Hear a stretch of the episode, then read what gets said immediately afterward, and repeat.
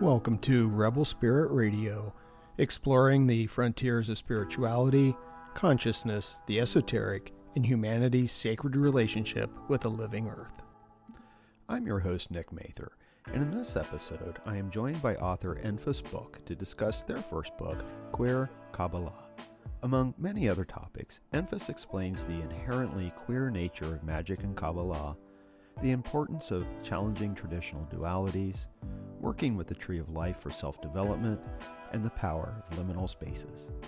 Also, please be sure to subscribe to this podcast on whatever platform you use to listen to podcasts or subscribe to the YouTube channel. Also, hit that like button and notification bell. Your support is truly appreciated.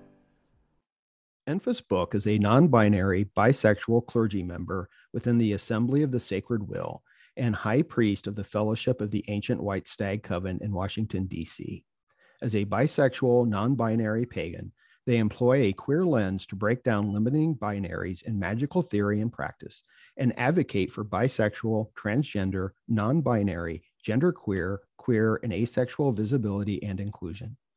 Enfys is a founding member of the Misbehavin' Maidens, a band that describes their music as funny, filthy, feminist fandom folk. The band seeks to promote sex positive and queer inclusive feminism through music. Enfys is the author of Queer Kabbalah, their first book. Enfys, welcome to Rebel Spirit Radio. Thanks, Nick. It's great to be here. Well, I'm very happy that you're here and happy Pride, by the way. Yay! Uh, yay. Pride yeah. Month. Yeah.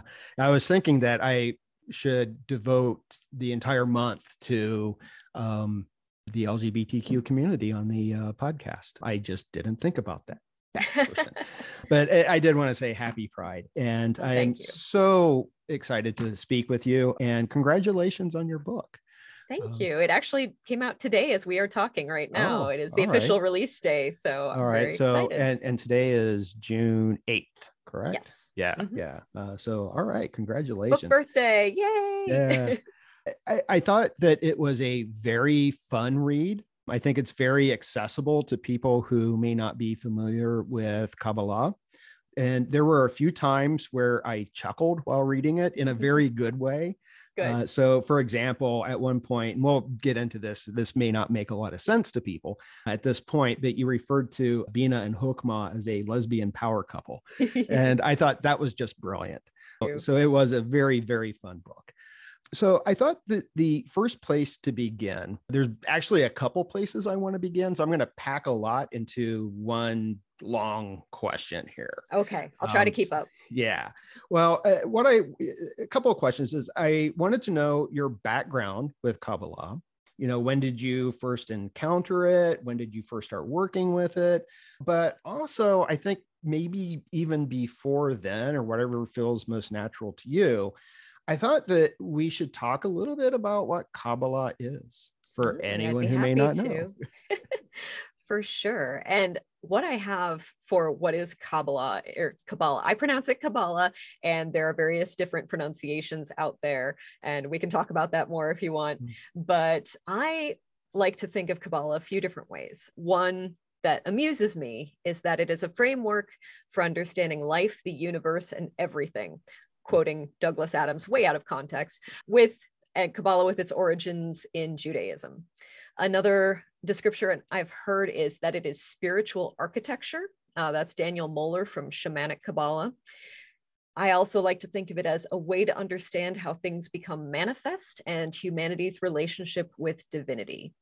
So, most importantly, I think for a lot of magical practitioners who work with the Hermetic Kabbalah, as I do, it is the operating system upon which magic is built and works. Okay, wonderful. Yeah. yeah, we we we did speak a little bit before hitting record about the pronunciation of Kabbalah and Kabbalah and the spelling. So my understanding is there's mm-hmm. actually three different ways of spelling it there's more than that even yeah yeah probably that with the k that refers to the jewish mystical tradition mm-hmm. that the q refers to the hermetic magical tradition mm-hmm. and the c i think sometimes you'll see it spelled with a c uh, refers to christian kabbalah exactly um, yeah. I think, yeah. and, and there's not 100% consistency in those spellings i have Right. read books that were clearly about the you know hermetic side spelled with a k. And the other thing that varies is whether or not there is an h on the end. Mm. so i i do without the h because i Mm. appreciate brevity. Uh, but some people spell it with an h like uh, kabbalah for wiccans which just came out a few months ago from jack chanek spells it with a, a q and an h on, at the end. So uh, you're going to see a lot of different spellings. One of the reasons for me it's really important to use that q is because I want to make sure people understand I am not trying to reinvent something from a culture I am not from. There is definitely a strong history of Kabbalah within Judaism. That is where it originated. Based on what we know in starting around the 1600s, there was a lot of really interesting collaborative work happening in Spain around various different types of spirituality and spiritual technology. And there was a lot of sharing between different groups. And so from there, there became this branch that existed outside of, but overlapping with the Jewish traditional use of Kabbalah and the Tree of Life. And that's the version that we call Hermetic Kabbalah, which is spelled with a Q. And that is what my background is in and how what I can speak to. I cannot Mm. speak on behalf of people who are using it within a Judaic context. Right, right. Yeah, thank you for that. And I think that it actually goes back even further, Hmm. probably to like the 1400s. It's all when Muslim control of Spain, when they were uh, all working and living and teaching together and learning together, which would have been a phenomenal experience, I think. Oh, Um, absolutely. And uh, looking back at some of the designs of what the Tree of Life looks like, that glyph Mm. in Robert Wang's Kabbalistic Tarot book, he has all these different versions of what that tree looked like. And sometimes it had leaves on it. Sometimes it was kind of like a wiggly snake. People tried a lot of different things before settling on the glyph that we use today for the Tree of Life. Right, right. Can you say something about Hermetic Kabbalah, especially that Hermetic aspect for anyone who may not be familiar with it? I'm putting you on the spot here. I know, right? so what I my definition of hermetic is something working within the context of ceremonial magic.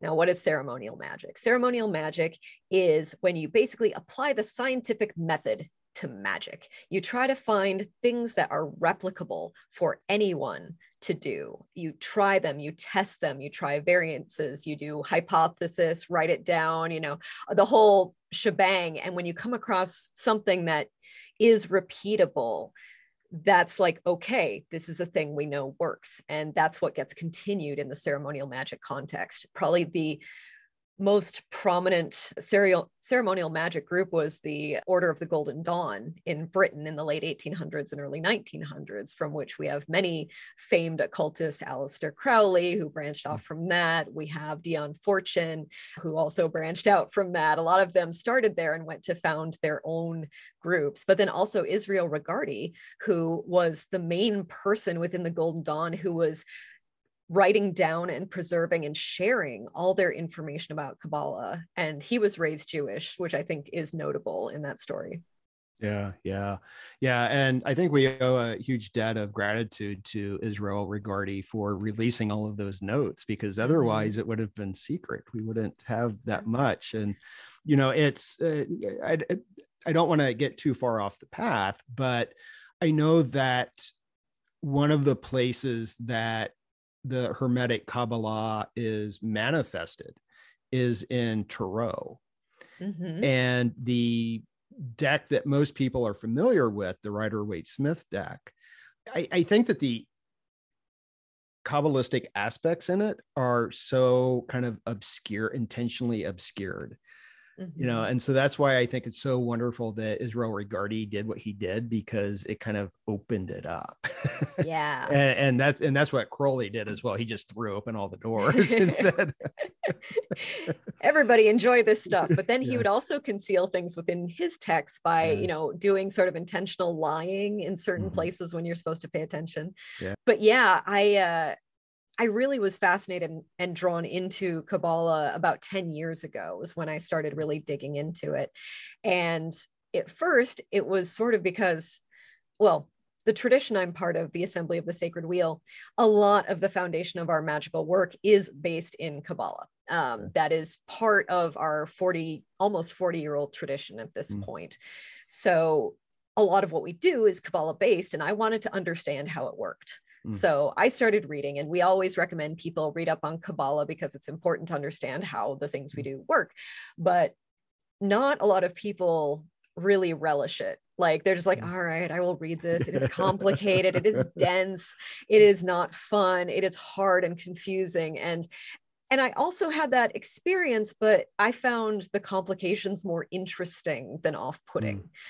What I found off-putting were a lot of the early texts written in, you know, the 1930s through the 50s or so have a lot of problems, things mm. that as a queer person living today, I did not find very um, friendly. So there's some blatant homophobia in there for mm-hmm. starters. Mm-hmm. You've got some really pretty horrible racism and xenophobia, not to mention ableism and a lot of things that really require you to take a deep breath and try to separate the wheat from the chaff because mm there's a lot of great stuff in those books. You just have to get around some of this other stuff.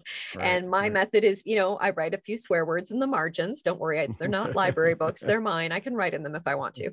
So I write a few swear words in the margins and then I go on. And mm and I just thought it would be so nice to read a book on Kabbalah that wasn't super dense, that didn't lead to lead with here's how complicated it is now let's try to mm. understand it but something that started with you know you can get a simple grasp on this without having to have a phd mm. uh, you can go right. and learn and enjoy and there's a lot here that you can experience rather than just trying to ingest an entire library's worth of information in short order so that's one of the reasons i wrote i wrote this book is mm. it's a book i wish i had when i was starting to learn about kabbalah Right.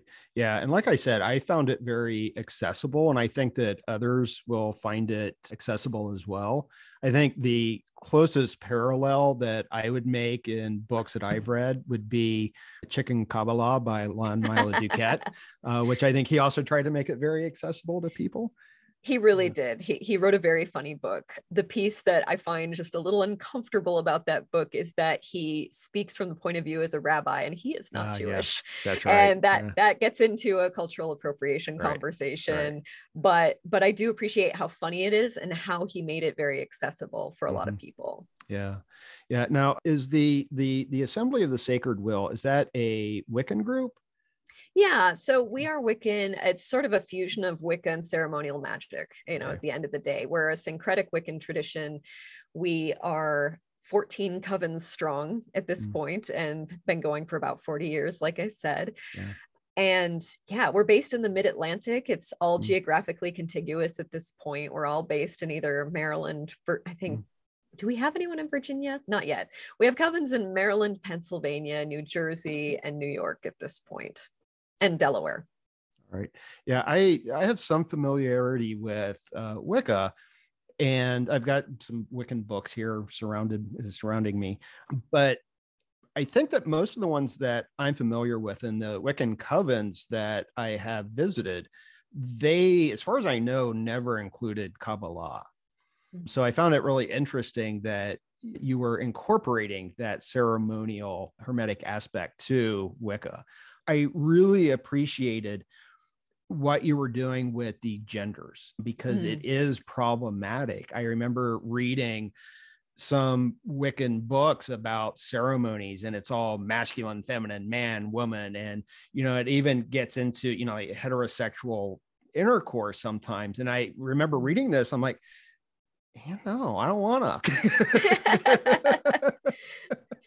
you know, I, I, and I felt left out and so I think that it was uh, what you're doing here is really helpful to include people mm-hmm. uh, into yeah. the tradition.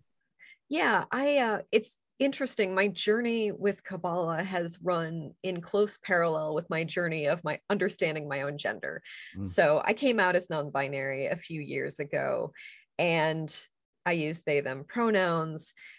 And part of the reason for that is the work that I was doing, you know, you went to masculine, feminine energy. And I'm I'm not a person who believes there is a continuum. One end is masculine, one end is feminine, and non-binary people are smack in the middle. It's really like there's a different axis entirely in that mm. equation. And we just, mm. you know, we're up there. But trying to discern whether those two energies made sense and were things I could identify within myself, I started to see all the overlap between them and started to deconstruct and be like, these aren't actually opposites. Right. These are different states, but not necessarily opposite. And then I started to get really frustrated because there is a tendency in Wiccan traditions to gender everything, including things that do not by any means require gender, like, for example, magical tools or elements, things mm. like that. You don't have to gender them. There are things that transcend gender, and it's okay.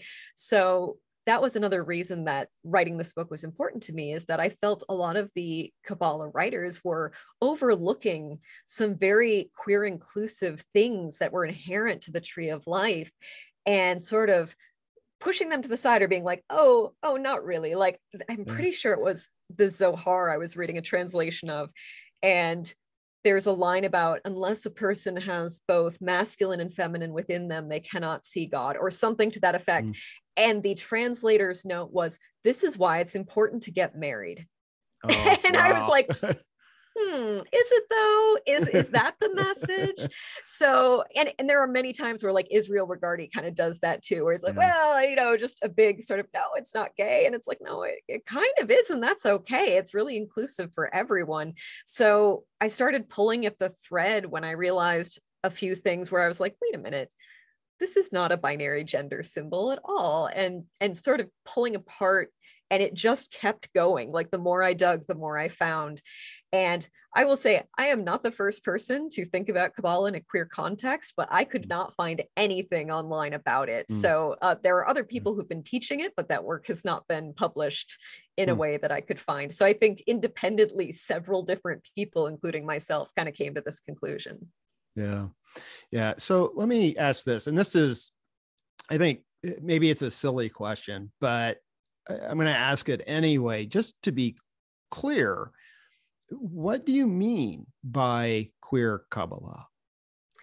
So I named the book, well, I don't get the final say in the name of the book or its title. Right. The publisher gets to decide yeah. that, but I'm glad they chose my suggestion of queer mm-hmm. Kabbalah because my initial inclination was something like, well, we're queering the Kabbalah because there's this academic discipline of queer theory where you look at things through a queer lens. You say, hmm. okay, what are, what's being assumed as the norm here and hmm. why? And is that actually true? Or not, and where does it come from? So I was thinking, you know, it's really taking a queer perspective on Kabbalah, but the more I found, the more I'm like, no, it just already is queer. I don't have to put any rainbow glitter on this. I just have to point at things that already exist within the tree that have been there for much longer than I've been alive.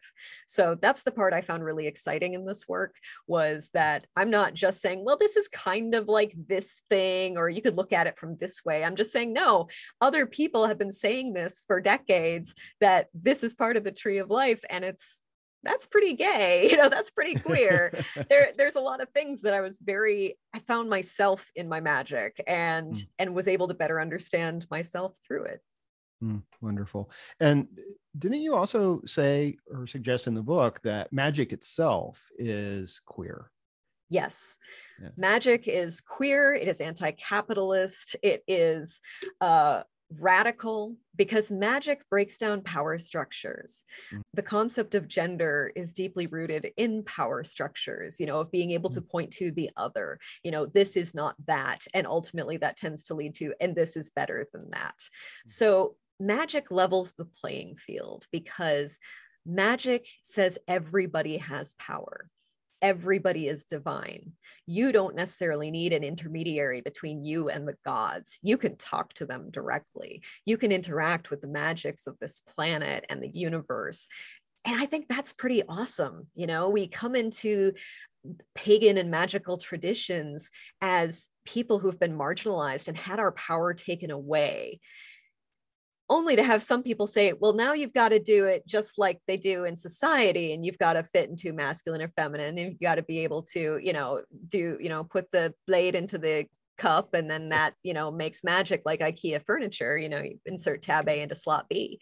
And and feeling like wait a minute i came here to feel good about being weird and to be mm. with other weirdos but we're just going to use the same stuff the rest of the culture does? That's not okay yeah yeah no i i i agree with that 100% and and i think that that goes back you know even the the entire idea of like a witch i always think in terms of i think it was the simone de beauvoir the french feminist mm-hmm. existentialist philosopher who de- defined woman as the deviant other mm. and the I, second sex i believe yeah, is the title of her yeah. book yeah yeah. And I always kind of think about that in terms of not just the female, but other others as well that there's always this like you said existing in the margins. And that was for me when i was very young and toying a little bit with wicca that was one of the appeals to it was that it was you know, I felt, you know, like, well, I'm an outsider and, you know, maybe this is an outsider tradition. And then you get in and it was all masculine, feminine, like you said, you know, chalice and blade.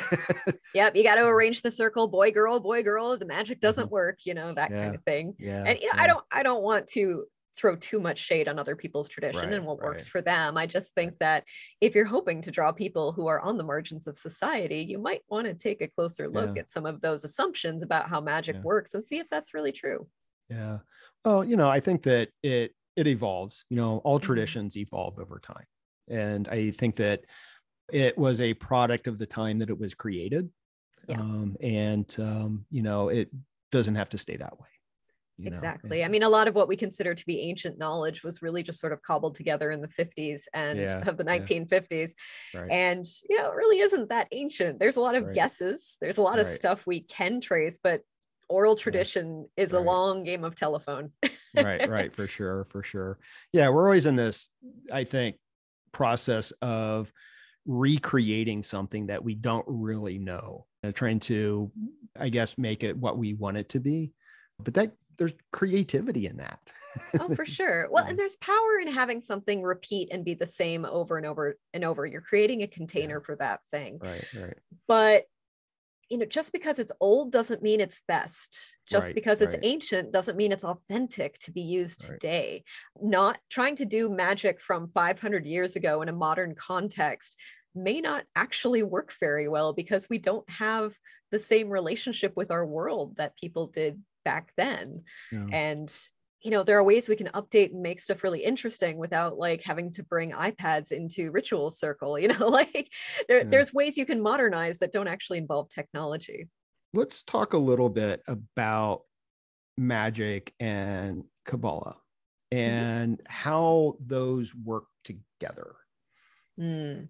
well you mentioned tarot earlier and i like to think of tarot is being built on the operating system of kabbalah as you, as you mentioned mm-hmm. before mm-hmm. so t- just one aspect that is ingrained with kabbalah there are 10 spheres there are 10 cards for each of the suits there are 22 major arcana cards there are 22 paths that connect the spheres on the tree of life.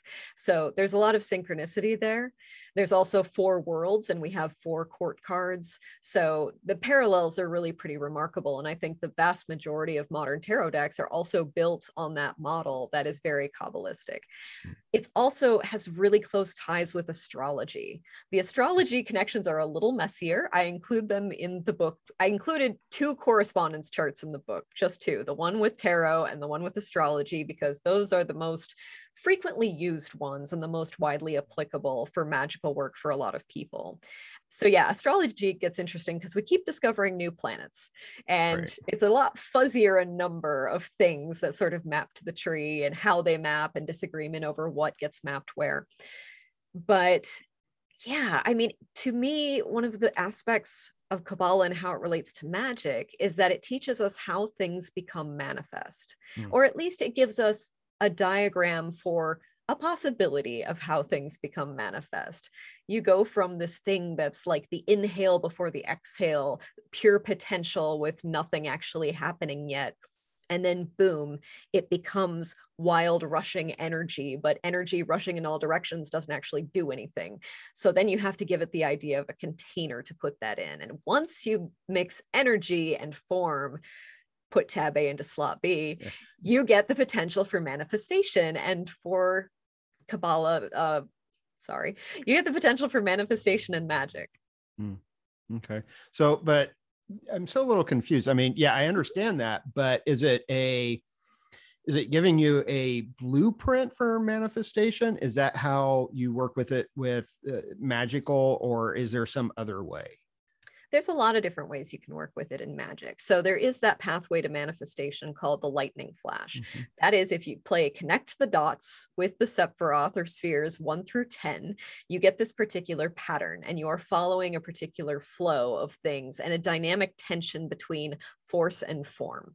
So it goes through a lot of different iterations before mm-hmm. things are actually here and existing here. So it gives you an idea of if I want to take a thing that doesn't exist yet and make it exist what kind of process does it have to go through? So that's one of them.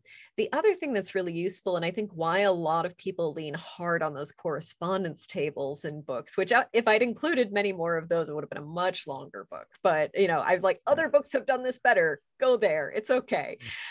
But with those correspondence tables, it is another tool in your toolkit for creating resonance among the types of things related to the magic you're trying to do. For example, if you are trying to bring some expansive energy to what you are working on, you want to open up new possibilities for things. Well, for those who work with astrology, you might say Jupiter is a really good thing to work with. All right, so we've got Jupiter. And then if you work with tarot, you might also be looking at the fours from each suit because there's a certain expansive quality there.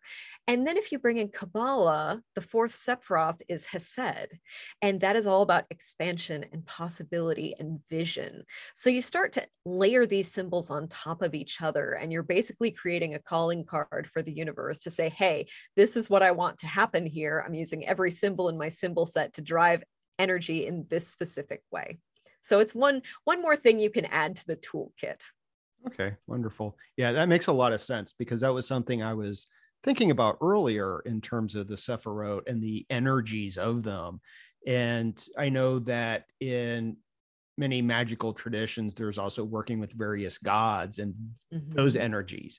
And I, have done this. I have an altar in my bedroom with Jupiter on it and trying to tap into those Jupiterian energies and for me it's not you know that it's the idea that there is this jupiter you know zeus that i'm trying to mm-hmm. tap into it's but there's that archetypal energy and exactly. it seems like that's exactly what you're doing with the sephiroth right yeah there's deity correspondences too i mean there's uh, yeah. there are correspondences for herbs for perfumes right. for incenses like yeah. i could go on and on minerals and animals and everything yeah. like that it's it's basically a giant universal card catalog that we sort things into and i know that that metaphor dates me quite a bit. Apologies to folks younger than me who maybe haven't used one. But but yeah, I mean, it's a way you can sort and retrieve information that has been filed there over time by building a relationship with those Sephiroth. And I, I, meant to mention before too, the other correspondence you could add to that working for Jupiter is the color blue, because that is mm-hmm. the Briatic color of Hesed that you could mm-hmm. add as an additional symbol in your working. And a lot of what I have in the book are layerings of those different types of symbols that that are trying to resonate with the exact same type of energy. Yeah. Yeah. Well, I, I, specifically wore a gray shirt today to try to tap into the Hokmah wisdom energies. Excellent. I guess I'm wearing, you know, with white and black, I'm doing Keter and Bina over here. Yeah. So the, between the two of us, we've got the yeah. supernal triad. Yeah, right on. uh yeah I, and i did give it thought though i was thinking like what color shirt am i going to wear for this i just didn't want to wear anything with swear words on it so you know yeah, this is what i have yeah that's very good so you can use the the the tree of life and i i think that what i'll do i I think most people are familiar with the tree of life, but in mm-hmm. the show notes, I'll try to put a JPEG in there of the tree of life so that people can refer to it and look at it if they're a little bit lost. But you can use it for magic, but can you also use it for like self development? Oh, absolutely that is one of the hallmarks i think of hermetic kabbalah is that we see the tree of life mm, like within the judaic tradition it's the 10 divine emanations of god the way we approach it and I'm not saying that's wrong, that's just it's a different approach to the same tool. Within the Hermetic tradition, these are different levels of consciousness. Mm. These are different levels by which you can connect yourself back to the source. Like we're already divine. Like we don't need to become diviner necessarily. Mm. but being able to access the part of yourself that is eternal, your higher self, and figuring out what kinds of things do I need to work on to get to that point? Kabbalah is a roadmap. And that is one of the most exciting things that got me into it early on was I felt like, am I making progress at all? I'm doing all this mm-hmm. stuff. I know personal development's really important. I'm doing my shadow work and all these other wonderful buzzwords we have within the vegan community. Mm-hmm. But it's like, oh, this kind of shows me where I'm going. And part of what excited me about that and got me thinking along that line too is Alan Moore's Promethea series mm. of graphic novels, where literally the Kabbalah is a roadmap that the characters travel and they go along the paths. And it's really, if you learn better through allegory, that is probably what I would recommend as, mm. as a re- as something to read on that type yeah, of thing. It's on my list. I need to read that. I'm very aware of it, but I've not read it yet. Uh, but I parts of it, parts of it do not age well. I will put okay, that out yeah. there. There are there are some things that are a little like mm, really, and to me, the story isn't as good as the metaphors within uh, it. I, the way okay. tarot is described, the way the magical tools are described that is all fantastic. And it was mm-hmm. written as basically here's a primer on ceremonial mm. magic. You know, mm here you're going to learn Kabbalah, tarot, the elements, and the tools. Boom. Wow. There you go. Yeah. And we're going to put a story around it and mm talk about the imagination and manifestation and how all that relates. But mostly it's a really good grounding tool in those kind of disciplines. Hmm. Okay. So this using the tree of life for self development, is that what is meant by path working? Ooh, that's a really good question. So I use pathworking in a more general sense to mean mm. you are journeying on a path. I'm sorry, my cat has decided to nibble on my arm here suddenly, and you can't see there. You can just barely see him. This is Atticus. Uh, he's just decided it is attention time. So, path working for me is you are following a guided meditation. You are walking a mm. path someone is describing to you within your mind. Hmm. So, but yes, there are paths within the tree of life, and walking along those paths, like using Dolores Ashcroft Nowicki's book, The Shining Paths, which I highly recommend.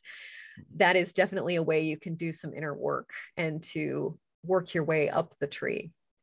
Mm, okay. And you provide uh, a lot of, um, I think, path work, excuse me, path working exercises uh, in mm-hmm. the book, uh, the the meditations. Yeah, I think it's important that, uh, and my tendency, uh, probably one of my flaws with my approach to magic is I love to read so mm. much, and I just want to read everything. And when they have exercises, I tend to go, "That's nice," and kind of continue reading. Yeah. But in truth, we learn the best when we experience a thing.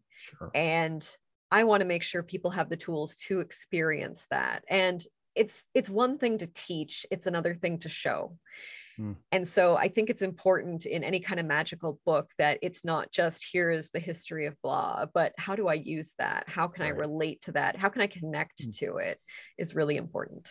Yeah. Well, I, I liked the practices that you created because there's a consistency to all of them you know yeah. all they all begin the same way and kind of end the mm-hmm. same way but there are different variations that are unique to each of the sephirot so i thought that was really helpful thank you yeah when i part of what kicked off the queer kabbalah work is that in 2017 as part of my second degree work within my tradition you have to create something that can be used by the whole tradition and benefit mm. the whole tradition and what i did was a series of I basically wrote all the classes and rituals and path workings my coven would use for a year. So I wrote eight classes covering the 10 Sephiroth. I paired Geburah and Hesed and Netzach and Hod together for the same holiday because mm. it's really helpful to approach those as pairs, honestly. So it worked mm. out well.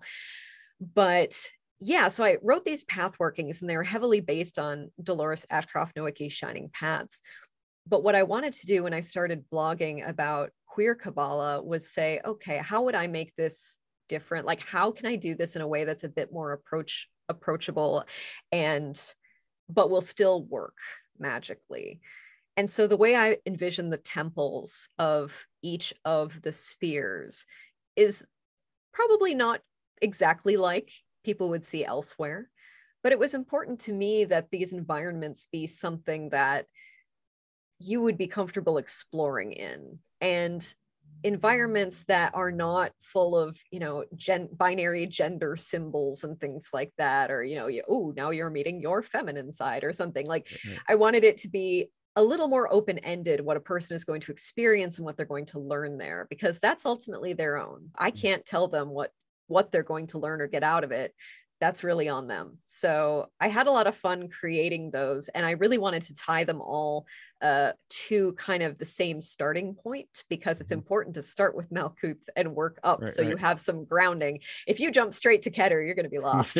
so so make sure we start with our roots and grow up, so that it is easier to come back to this plane and not get too too lost in the clouds. Right, right. Yeah. Because we all need to like drive and do things and like yeah, do things where we sure. need our, our feet on the ground. Right, for sure. And I also, this is completely off the topic, but it's here in my notes. I'm going to mention it right now. I just wanted to uh, say thank you uh, for mentioning the TV series Angel in, in the book. Ah, uh, that that phrase has stayed with me forever. So yeah. yeah, the, the phrase in the book is from one of the many apocalypse episodes of Angel, yeah, which yeah. I, I, loved Buffy and Angel back oh, in the day and, and still really enjoy them. Hmm. But there's this line about if nothing we do matters, then all that matters is what we do. And that oh. paradox just hmm. really struck me. I had it as a quote on one of my social profiles for a while. And yeah that's that's kind of the ultimate lesson of the tree of mm-hmm. life to me yeah. is that at the end of the day we're all one. We're all from the same source. We are all drops in the same ocean. And to an extent you know this life we have to keep it in perspective.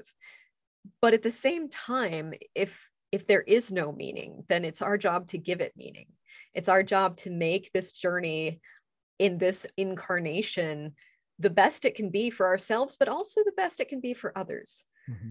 And it's been so rewarding to hear people who got early reading, early copies of the book, and my friends who just got their pre orders over the weekend say, this is really shifting my perspective on some things and yeah. and i really appreciate that so you know that's part of my work as a person is i want to yeah. i want to be a guide where i can where i found stuff that might help people and that's great yeah. Well, I think we're all called to that kind of work right now. You know, mm-hmm. I always think that this is a kind of all hands on deck moment. Um, yep. You know, this um, world doesn't get any easier to live in, does it? no, it doesn't. And and that's why I think that the angel quote is so uh, appropriate. And you know, and I, you know, I just I love Buffy and yeah, I I managed to work in references to not yeah. only Angel but also the Unbeatable Squirrel Girl, which is my favorite comic of all time, yeah, written by yeah. Ryan North, and also Mystery Science Theater 3000, which mm, was my favorite right. show for many many years growing up, and mm-hmm. helped me understand, hey, maybe conformity isn't the goal goal of all life. So yeah, right, I, I, got right. I got to work a little bit of my nerdery in there. Yeah, Originally, yeah. I wanted to put more song like lyrics in there, but that's mm. really mm. hard to get the rights for, so I had to cut all right, that out. And I had to cut out all the swear words I put in originally because yeah. that's, that's I find them amusing, but you know I understand it's for a broader audience, so we don't want people to drop the book because they see something they don't like. Right, right. Well, I always liked. Um, I'll move along from this, but I one of the things I liked about Angel is that it did bring up all these questions of identity um, sure. throughout it. Um, so I thought that that was appropriate um, uh, for uh, for the book that you were doing. Although that's not what you're talking about, but you know, I think it's it's always there. Yeah, that question of destiny is really interesting. Like, what is how we're created what we're destined to be you know yeah. what is our path how much say do we get in our own path is it all predetermined or not yeah. you know there are some big philosophical questions yeah. tackled by that show yeah yeah and you know again you know like identity you know it's I, I always think of the character Fred and Illyria.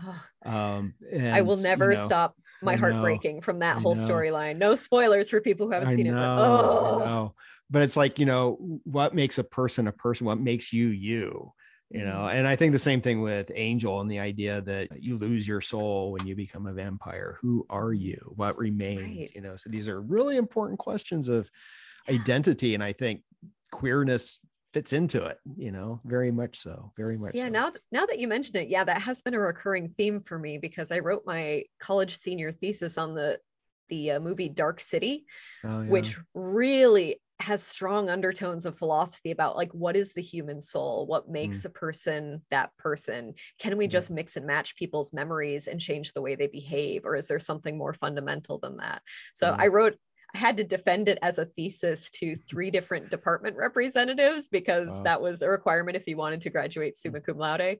So I had to come at it from the perspectives of philosophy, theology, and literature all at once. Wow. And yeah, it was really fun. I, I got the summa cum laude, I passed, but I still have that paper and I still go back to it. I'm like, yeah, that movie, it still resonates a lot. Mm-hmm. There's some really big questions in there. Yeah, yeah, yeah. Well, congratulations on the, uh, uh, the graduation there. Oh well, I'm uh, very uh, pleased. Obviously, it has helped my career amazingly. like no one cares how you did in college once you're out in the working world, but you know, I did learn a lot about writing, so that's a good thing. Yeah, yeah, and, and you write very well. Uh, you oh, thank very, you. very well. So, um, we've been talking about how gender is represented in magic and Kabbalah and whatnot. And there's this, you know, dualism often, which is my understanding is dualism almost always incorporates a value judgment. Mm. And that's what we want to get away from. And correct me if I'm wrong, but what you, the language that you lean towards is polarities. Yeah, actually, I don't. Polarity is how it's been described in many mm places, kind of in the same way of dualism. mm What I, I'm trying to struggle with what would be a better word. I, Ivo Dominguez Jr. says valence might be better. mm He has this great essay on polarity in Queer Magic Anthology and talks about polarity isn't just two opposing points. Mm. That's not the only way you can make magic. There are a lot of different powers to be tapped into. There's the power of resonance of like things, mm. there is the power of things that maybe are slightly different but work well together, like different notes in a chord in music. There is things that cycle around each other. There's, you know, magical power there. So there's a lot of different ways different energies can interact and if you limit yourself to just well it's just masculine and feminine energy and then that's mm. it it's i mean that's kind of like magical training wheels in a way mm. yes it works and we probably all instantly know what it means when we say masculine and feminine because we were raised in a patriarchal society so naturally man active woman passive like mm. absolutely we're like yeah sure no notes we've got that uh, but there's so much more and also a lot of ways we're already using things outside the gender binary to create magic in various mm. traditions so things like you know the pentacle that's not a binary energy symbol right there. You've got a lot of different points crisscrossing. Mm. We also have the tree of life in Kabbalah. That is not binary. In fact, one of the first things that struck me is oh, they say there's a masculine and a feminine pillar, but then there's this one in between. Mm. And that's the pillar of balance or you know i like to call it the non-binary pillar myself mm.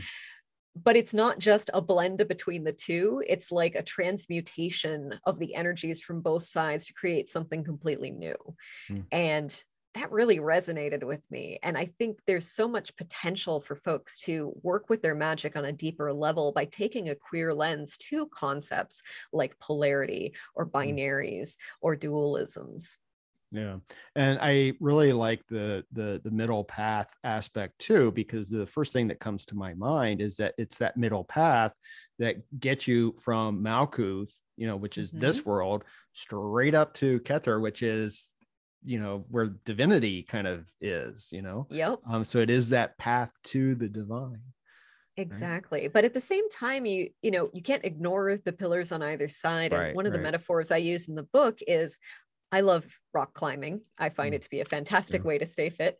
And when you're climbing, you're going up, but you also have to be conscious of your points of balance. And sometimes mm-hmm. the points of balance to get you to that next rock you're trying to reach for look very unbalanced from the ground. Like if someone's looking at you, you're standing on your right tiptoe, your left foot is being used as kind of a kickstand, and then you're reaching your right arm up way high while twisting. And but that is how you ascend. So much in the same way with Kabbalah, if you just go straight up the middle pillar, you're kind of missing a lot of the journey because mm. you've got to understand and be able to hold in tension the forces from the pillars on your left and on your right. You know, the the pillars of force and form or masculine and feminine, mercy or severity, you know, whichever binary thing you want to call them. They're very important to the journey and they mm. can't be left behind. But it is interesting to note that what we would argue as if we were to rank the Sephiroth on importance, I'd say the most important ones are the ones in that middle pillar. You've got mm. Keter, the ultimate unity, and Malkuth, the ultimate manifestation. And then the point of perfect balance between them in Tifereth and the place where we encounter imagination in Yesod. Mm, yeah, wonderful. So with the um you know, I like the the metaphor that you gave of the rock climbing that you have to have both. So, you know, you have to move about to get to the top, but you also talk about liminality mm. uh, a mm. little bit. And I was wondering if you could maybe discuss that a little bit in terms of its relationship to these the problems that we're having with the language of dualism and polarities and how it can help us so, yeah, liminality is another thing we work with a lot in magic, and maybe without realizing that that is one of the queerest concepts we can work with. Liminality is about that which is and is not, the betwixt and between, the places that are neither here nor there. And that is how I've kind of come to understand my gender as sort of a liminal space. Uh, it doesn't exist on the map. It's just it's not here it's not there it just is. My my short snarky answer is gender is exhausting. I just want to be a cloud. Like being corporeal is kind of a pain sometimes literally. But when we talk about liminality i think it's very useful especially for folks who are maybe allies trying to understand queer folks better is mm. to work with those ideas of liminality. Like crossroads. That's a theme that comes up a lot in magic, you know, the hmm. places that aren't here or there. Okay. Doing things on, you know, the full moon or the new moon, those are points of transition in the moon's cycle. Those are liminal periods. We talk about Beltane and Samhain as being when the veil is thinnest and in those sort of it's a liminal time so there's power in the liminal things that we can explore like labyrinths i love mm. labyrinths like walking them doing finger labyrinths i find is just super helpful not only magically but also for mental health just that sort of intentional mindful walk to nowhere and then back again is is really great. So I would encourage people if they, especially if they're allies trying to wrap their heads around like why is this so important? What what is so different about being queer? How can i experience something like that? Think about the times in your life that are liminal. Like if you're with someone who is on the verge of death mm. what does that feel like?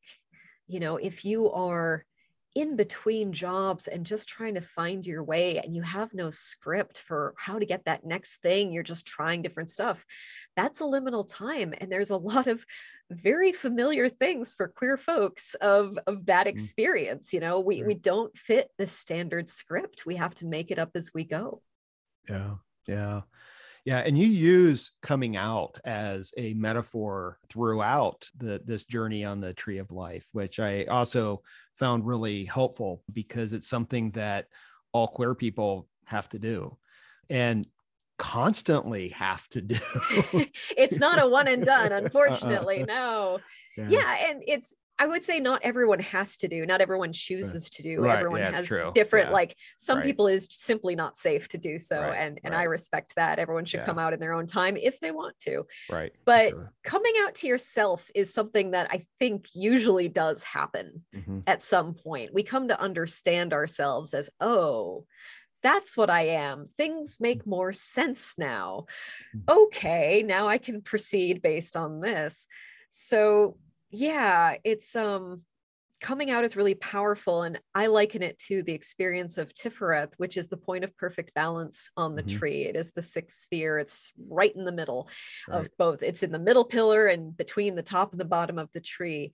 And what is that experience, that click? Like, like, oh, this fits.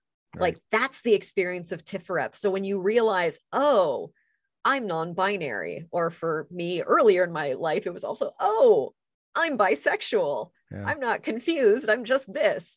Mm. That's it's a really powerful moment and one I don't think we celebrate as much as when you come out to others, right. which, like you said, you have to do over and over and yeah. over again. Not just reminding mm. people who conveniently forget, but every new situation you have to evaluate is it safe to come out here? Should I come mm-hmm. out here?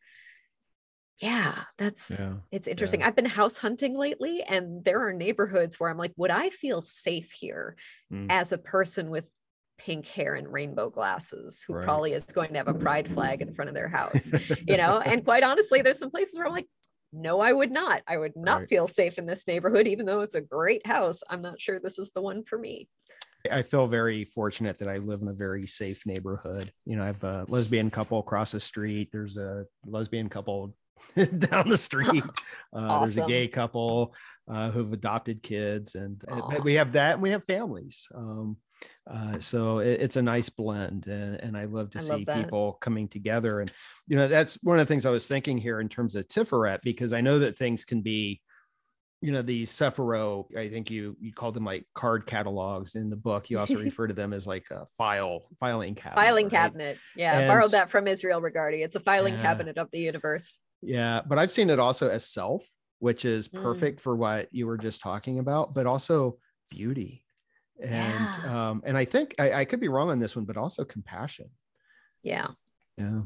Um, so yeah. Compassion for yourself and compassion for yeah. others. You know, every time yeah. you learn something new about yourself, in some ways it may make your life harder, but also makes your mental processes a bit easier. Right. When you're like, oh, this you yeah. know it, it's one of i think the blessings of this current era amid all of the discord that we have is that we're starting to be a lot more forthright about issues of mental health mm. and giving people language to explain the things going on in their own brains yeah. and hearts yeah. and and lives and bodies so that it's not just well i don't know i just thought everyone hated this and right. oh that's not oh that's me i have what i call the itchy sweater metaphor mm. i've about this on my blog it's a way i explain to straight cisgender people why i didn't realize i was non-binary when i was 10 for mm. example. Mm. and it's like if you can imagine that when you're born you are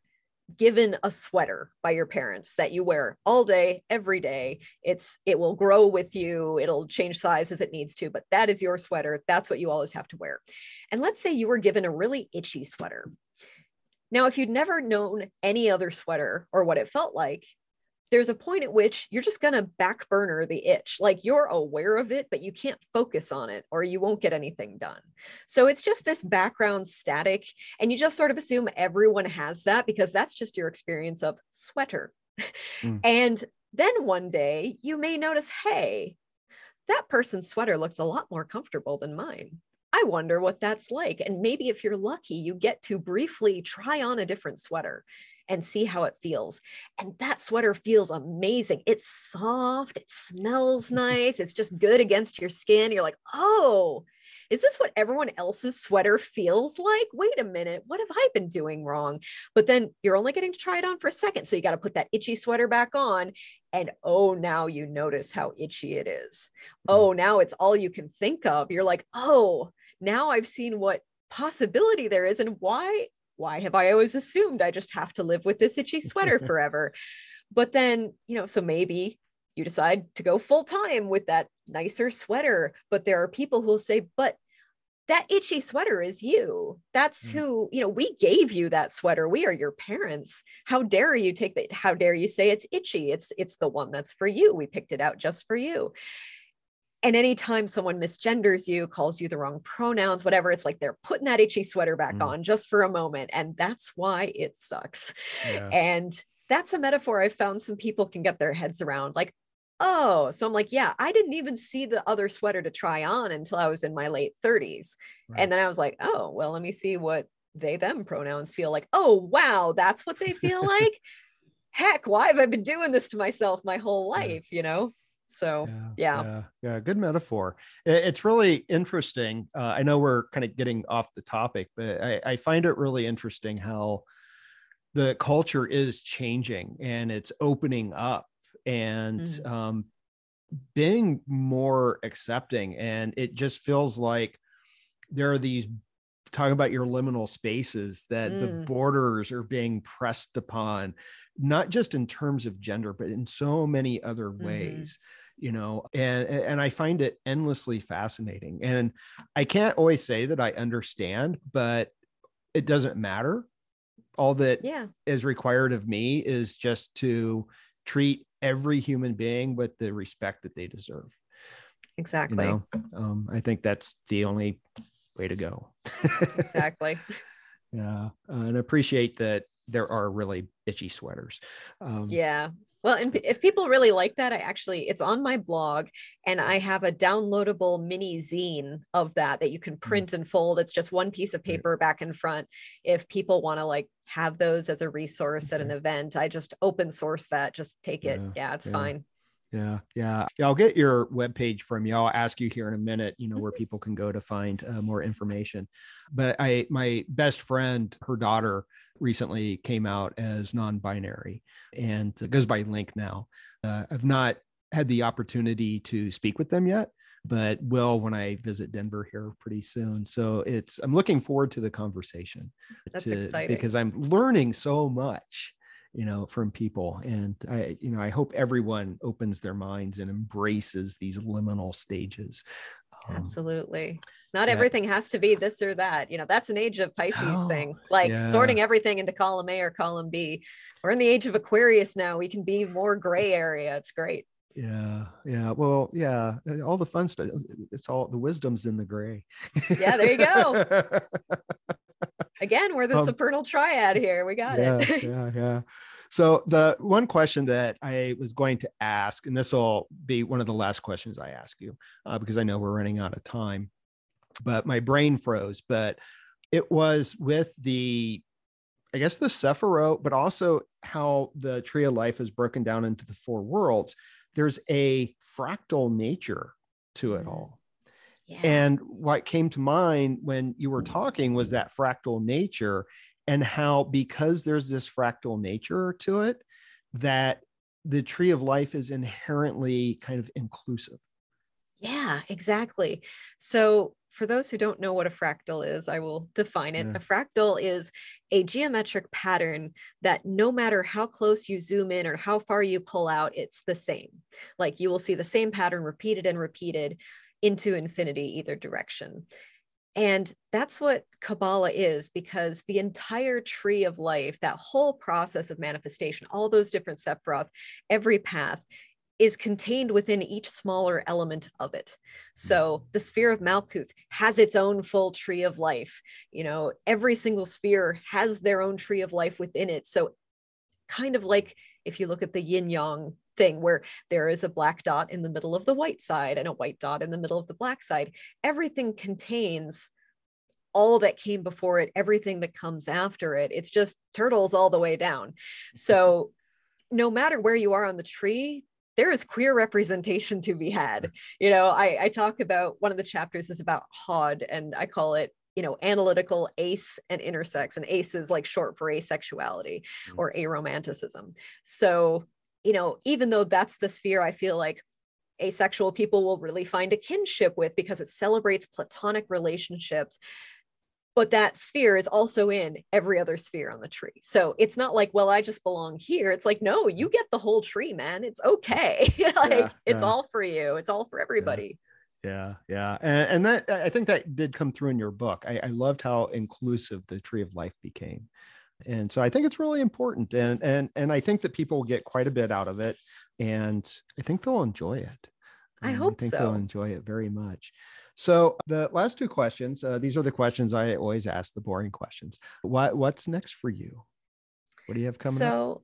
Well, in July, I am a virtual speaker at the Goddess Conference in Glastonbury oh. in England, which is very exciting. I have pre recorded a 20 minute workshop about how me as a non-binary person found the queer divine in kabbalah so it's a hmm. little bit of my life story and i hmm. believe that will also be posted on their website after the fact if people want to see that video so that's in the immediate future. I'm also doing book signings around, uh, starting just with the East Coast. I kind of wanted to get out to the West Coast right now, mm. but I'm not super comfortable getting on planes unless I absolutely right. have to at the moment. So uh, I'll probably do that a bit later because I have some friends I really want to see out there. And it's really fun mm. to go and meet people who enjoyed the book. Mm. So I will also be presenting next year at Convocation in Detroit and also at the Sacred Space Conference in Baltimore. And of course, I'm working on the next big thing, but I can't yeah. really talk about it yet. yeah, that's okay. That's understood. Mm. Where can people go to find out more about you and your work and maybe the itchy uh, sweater uh, article?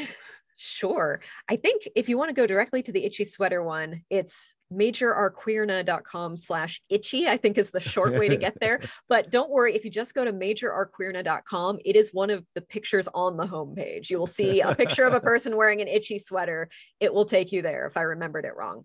Uh, I also have a guide for parents of adult children who have just come out as non binary or trans. Because when I was looking for that information for my parents, it was really hard to find. And I was like, wow, Googling this is really hard because it's all for teenagers. But it's like, no, I'm in my 40s and I'm trying to yeah. explain this. So I do have a collection of resources um, and ideas specifically for parents of non binary people as well. That's a very popular post. But majorarqueerna.com and at majorarqueerna on most social networks I'm not on TikTok. I leave that mm. to the younger generation. I'm sorry. um, that I, I try to give people the spaces they have claimed. Yeah, but yeah. yeah, I'm on Facebook and Instagram and Twitter. And please feel free to, you know, drop me a line if you liked the book. And if you liked the book, I'd also appreciate if, if people would leave a review on Amazon and or Goodreads because number of reviews really matters for how the algorithm treats your book. And I want people to see that it exists. Okay.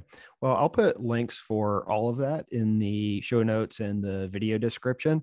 Awesome. And I'll I'll put Amazon the link to Amazon. I usually uh, I usually put links to bookshop.org because I do as well. Yeah. I'll um, still actually, put that in there, but okay. Uh, we'll so put I Amazon can... too, just so you can get those reviews. Thank you. After the after we're done recording, by the way, I can give you two master links if you don't want to list 18. I've got like the LinkedIn bio link that has everything okay. and like the link to where to buy it, including Bookshop and Amazon and okay. everything. So okay. All right. Yeah, we can do that. Yeah, for yeah. sure. All right. Well, Emphas, thank you so much for taking the time to speak with speak with me today. I truly enjoyed this conversation. Uh, it was absolutely delightful. Oh, me too. Thanks, Nick. It's really great to meet you. Okay, you too. And that's a wrap on episode 44 of Rebel Spirit Radio. Thank you so much for listening or watching if you are part of my YouTube audience. This is going to be the last episode of uh, Rebel Spirit Radio for the first season. Um, I will be back. Uh, this episode will release on June 17th, and uh, more episodes, the second season, will begin in July. Uh, I will also be posting some videos to the YouTube channel during that time, so never fear. Um, this is not the end of Rebel Spirit Radio. I really enjoyed creating these first 44 episodes, and I'm very much looking forward to moving forward with Rebel Spirit Radio. Uh, and I hope that I can continue to grow and produce um, excellent, I hope, uh, engaging conversations with some uh, pretty profound people. So I thank everyone who's been with me so far, and I hope that you will continue the journey with me uh, when I return in July. That said, if you enjoyed this podcast, please make sure to give it a positive rating on whatever platform you use to listen to podcasts. It really only does take a second, and your five star ratings really do help. If you have a moment to spare, please consider posting a short but positive review. And uh, consider subscribing. It, for those of you viewing on YouTube, please give this video a thumbs up and subscribe to the channel. Make sure you hit that notific- notification bell so you'll be informed when I upload new content. Um, you know, I've been trying to release new episodes every week. Um, and besides this little break, I hope to continue doing so in the future. Uh, and I am hoping to create more video content.